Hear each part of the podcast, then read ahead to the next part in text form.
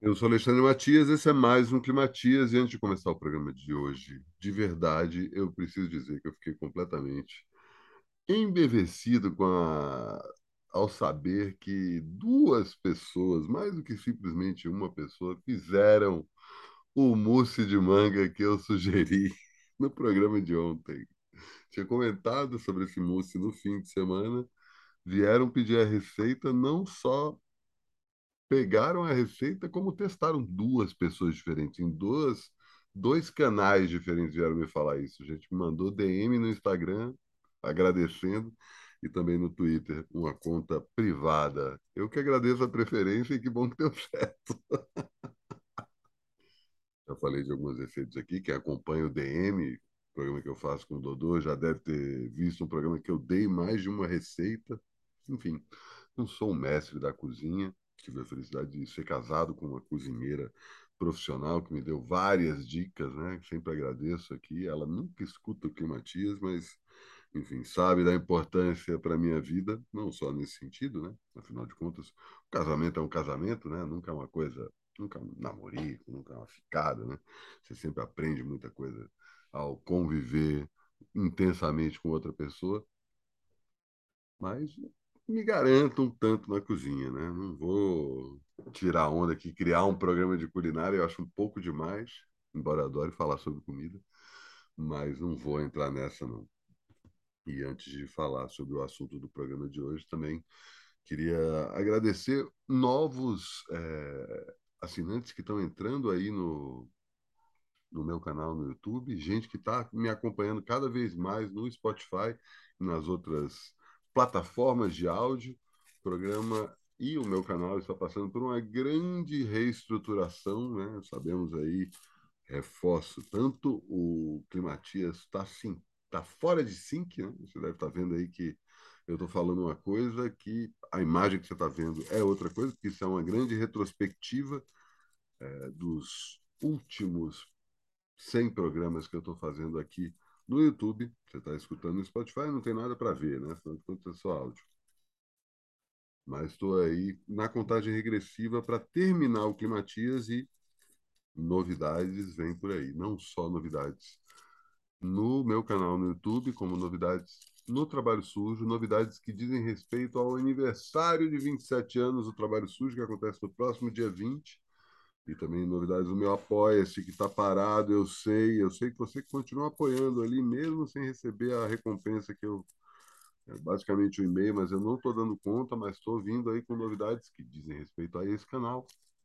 Já já eu conto o que, que é a principal novidade, que também vai ser a principal recompensa aí para quem colabora comigo no Apoia-se. Eu vou mexer lá no Apoia-se e vou avisar quando tiver com tudo reestruturado. Devagar e sempre, né?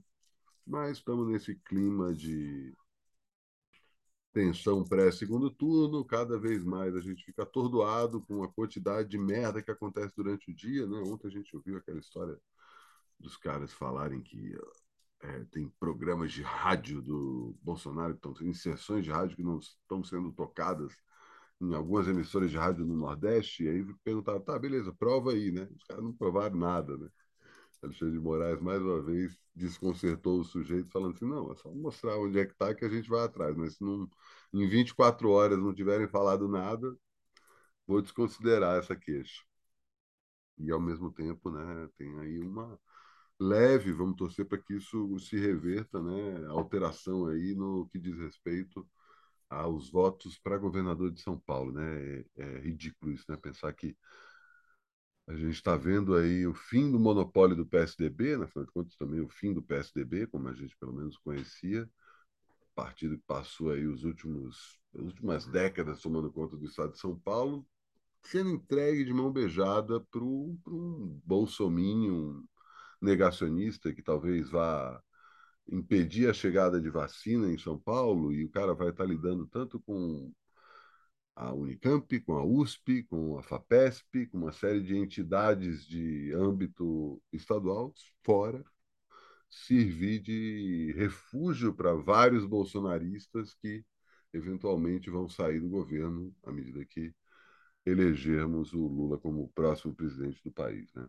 E é exatamente sobre isso que eu queria frisar nesse programa de hoje. põe a camisa vermelha e sai de casa. Esquece essa paranoia de tipo, ah, não, vão. Tá, tem gente agressiva, eu sei que cada um tá de um jeito, mas se você sai de camisa vermelha no primeiro turno, sai de camisa vermelha agora, saca? Que a gente viu aí nesse fim de semana, especificamente o um incidente com Roberto Jefferson, né? Mas isso tinha acontecido aí outras coisas, né? Ele mesmo xingando a Carmen Lúcia tem é, feito com que tudo a entender que os caras estão completamente desesperados e não sabem para onde estão atirando. Né? Tem muita gente que acha que tudo é cortina de fumaça. Né? Os caras são grandes estrategistas a longo prazo, então com visões, mas eu acho que tem razão quem diz que eles estão completamente no desespero e um dos motivos para sair de roupa vermelha na rua ou usar o adesivo ou usar o boné do MST que seja é justamente para mostrar para esses caras que eles vão perder né? Eles vão perder, eles precisam saber disso e mostrar para pessoas que estão indecisas ainda, tem gente indecisa ou gente que está meio acuada de conseguir conquistar votos de outras pessoas, de fazer isso. Né? É um trabalho de formiguinha, mas precisa ser feito. Outro dia, uma conhecida minha falou que foi expulsa do Uber depois de ter um bate-boca com uma motorista que era completamente negacionista, bolsonarista e tal. Dizia que não era nem uma coisa nem outra, né? mas acabou é, querendo bater boca sobre política e dispensou a mina. E, cara, eu não duvido nada que a situação esteja até nesse caso. Assim, os caras estão despejando muito dinheiro para a reeleição do Bolsonaro, não só, como eu comentei, né, na, nos anúncios na internet. Né, a gente entra em qualquer site que tem anúncio do Google, tá lá um monte de cara do Bolsonaro. Puta que pariu, não aguento mais ver essa cara desse sujeito. É, e o cara sempre pagando de correto, né, de certinho, sem falar merda, enfim, fingindo tá, aquele cosplay de Bolsonaro moderado. Né? E eu não duvido nada que estão pagando gente para ficar discutindo em boteco, pagando é, motorista de Uber para ficar tentando virar voto, enfim. Não duvido nada que isso esteja acontecendo, porque está sendo despejado muito dinheiro nessa campanha do cara, especificamente agora no segundo turno. Mas acho que vai dar Lula, vamos torcer e vamos mostrar né, que vai dar Lula. Então, tire a sua camisa vermelha, saia com ela pela rua, para a gente se identificar e mostrar para as pessoas que não tem o que fazer. Esse cara tem que sair do poder. Não dá para Bolsonaro continuar como presidente da República. Só os dois meses que vão acontecer aí entre é, o resultado das eleições e a posse do Lula no começo do ano já vai já vai ter muita merda acontecendo aí, sabe? Se a gente pensar isso, mais quatro anos é literalmente o fim do país como a gente conhece. O país volta a ser colônia, como já está se encaminhando cada vez mais. Né? A gente entrega todas as coisas que tem que ser e o povo é completamente jogado na miséria, né? Como já está acontecendo, né? E aí o povo é eu e você. Todo mundo que tem que trabalhar. Se você não tem que trabalhar, você é a elite. Né? Embora se você ganhe mais do que 5 mil reais, você também faz parte dessa, por mês, você também faz parte dessa elite. Infelizmente. Mas, se você vota no Bolsonaro e ganha 5, 10 mil reais por mês, é bem provável que o seu rendimento vai cair muito nos próximos anos, caso ele seja reeleito, e aí você vai ficar cada vez mais distante dessa elite que você acha que faz parte. Eu tenho certeza que no meu, na minha audiência não tenho bolsonaristas, né? Tem gente que ainda é isentão, que vem com esse papo que Lula é ladrão. Para com isso, cara. Cai nessa, cai na real, saca? Olha aí o que a gente está antevéspera do pesadelo que a gente está vivendo e, porra, vota 13 aí que não tem o que falar.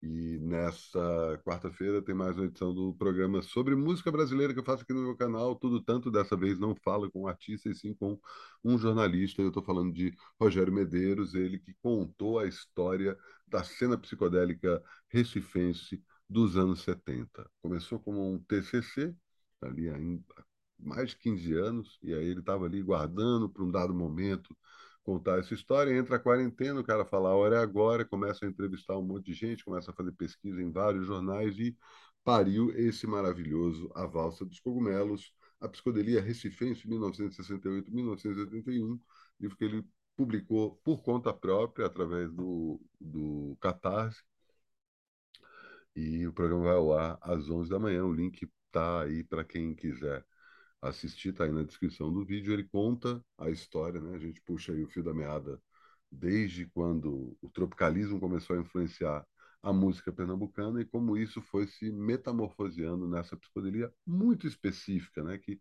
embora tenha revelado nomes que são pouco vistos como psicodélicos, né, como a gente pensar tanto Zé Ramalho quanto Alceu Valença, Geraldo Azevedo, Robertinho do Recife, mas revelou também grandes nomes e grandes discos, né, que esses, alguns deles que alguns deles estavam envolvidos, discos como Pai Biru, é, no reino dos, dos metazoários, o Marconi Notaro, o Flavioli e o Bando do Sol, o Sátiva e artistas que infelizmente não são reconhecidos do grande público, como Ave Sangria, Lula Cortes, é, enfim, vários nomes, né? Então, o Laílson, enfim, é, bandas inteiras, e ele dá essa dissecada aí nesse em como essa cena aconteceu. A gente fala bastante sobre isso, né? até de uma forma bem cronológica no, na entrevista, e depois a gente fala também sobre a dificuldade de produzir um livro como esse e quais são os próximos planos do Rogério para breve.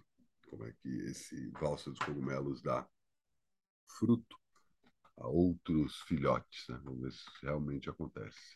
E faltam 47 dias para o Climatias acabar.